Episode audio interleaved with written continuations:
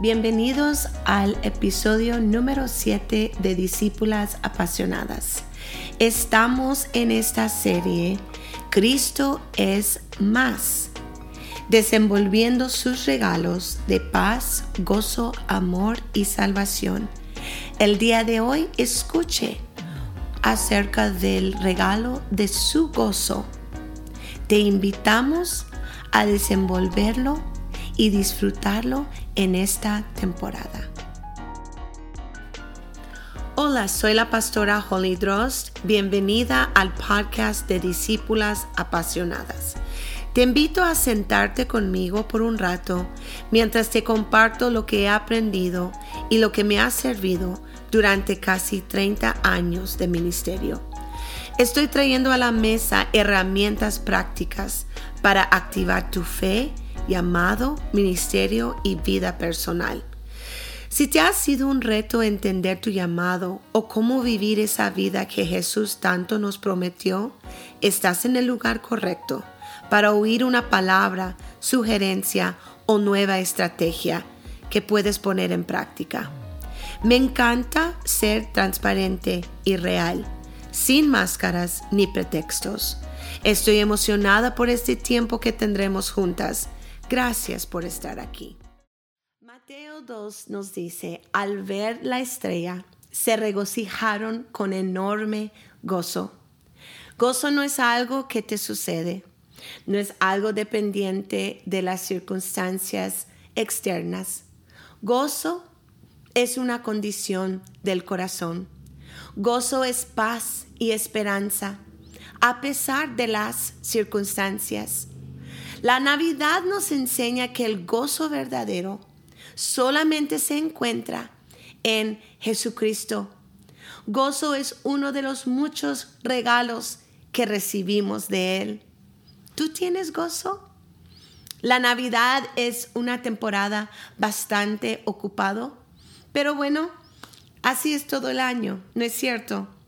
Todo el año andamos corriendo tras muchas cosas y luego no entendemos por qué me falta gozo. Bueno, es que gozo no se halla en lo que hacemos. No se encuentra en el momento perfecto o el día perfecto. Gozo se halla cuando nuestro corazón descansa en el que vino como un bebé en un pesebre para salvarnos, aún de nosotros mismos. Los ángeles dijeron que haya jubileo, celebración, festividad, porque nuestra esperanza es segura. Ahora tenemos paz con Dios y este Mesías viene para arreglar todo en nuestro mundo que está empapado de pecado. Cada lágrima se secará, cada corazón herido se reparará, cada cuerpo quebrantado se sanará, cada relación rota se restaurará. Somos las hijas atesoradas del Dios Altísimo. Y la única respuesta razonable al generoso amor y bondad de Dios es gozo, gozo puro.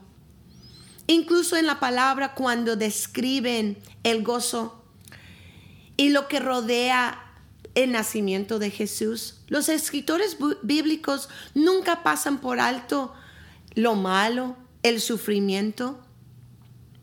En la historia del nacimiento de Jesús hay una amplia gama de realidades, de condiciones oscuras, entre ellas lágrimas, llanto, pobreza, desesperación, matanza, cautiverio, ruina, deshonra, toda clase de ceguera, de lepra, de muerte.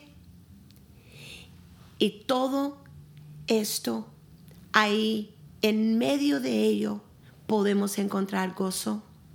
La Navidad también es una temporada de muchas interrupciones, de intrusiones no deseadas en nuestra vida Así como Jesús interrumpió la vida de Herodes, de los fariseos, de los saduceos. Esas interrupciones pueden despertar el miedo, la ansiedad, pueden robar el sueño, pueden robar la alegría y en nuestra propia vida pueden hacernos cuestionar a Dios o incluso alejarnos de Él. En esta temporada, ¿cuál es tu reacción? ¿Usted busca a Dios? ¿Usted se aleja de Él? ¿Qué tal en su vida los momentos difíciles que producen en ti? Cuando el profeta Isaías consideró como Dios ya lo había salvado y también anticipó lo que Dios haría al futuro, él dijo en Isaías 61, estoy lleno de alegría en el Señor mi Dios. También el apóstol Pablo en cuanto al gozo dijo, no hay tiempo como el presente. Él dijo, estén siempre gozosos. El gozo, si usted no lo sabía, es un viajero en el tiempo. Usted puede escanear constantemente la línea de tiempo, desde la historia antigua hasta el finito. Y ahí en cada temporada podemos establecer un momento donde cada promesa, cada ocasión nos muestra el gozo que Dios trae de lo difícil, de las interrupciones, de lo no esperado. Para usted, ¿qué le brinde mayor gozo? ¿Recordar el pasado? ¿Experimentar el presente? ¿O anticipar el futuro? Nosotros podemos experimentar ese gozo recordando el gran regalo de la salvación que recibimos cuando nació Jesús. Podemos gozarnos en la presencia de Dios en lo presente. Y debe haber gozo en nuestra alma al pensar en su segunda venida. Usted debe orar, Señor Jesús, ven y sea mi gozo. Yo quiero darle dos sugerencias de tarea para esta semana. Uno, compre una semilla de lo que sea y siémbralo. Esto es un acto de fe, es una expresión de confianza que así como Dios traerá algo de esa semilla, Él también traerá una cosecha de gozo de todo lo que ha sido difícil en tu vida, porque Él lo ha prometido. Cualquier semilla sirve, hasta puede ser de pasto, puede ser una hierba, y usted va a cultivar esa semilla, le va a dar agua, le va a dar luz, pero sobre todo usted está esperando que algo salga. Esto es un reflejo para usted en su propia vida, que de todo Dios quiere y va a traer gozo. La segunda tarea es que yo quiero que usted agarre una hoja y en esa hoja haga tres secciones, pasado, presente, futuro. En cada columna yo quiero que usted escribe dos o tres formas dos o tres circunstancias donde usted ha reconocido la bondad de Dios hacia ti. Acciones que ha tomado en tu nombre, porque Él lo ha hecho, aunque a veces nos olvidamos. Ahí también yo quiero que usted escribe cualquier duda, cualquier pregunta Quizás hay ciertas áreas donde todavía tú estás luchando por reconocer que de eso sí hay algo bueno que Dios va a traer. Y todo eso, ofrécelo en oración al Señor.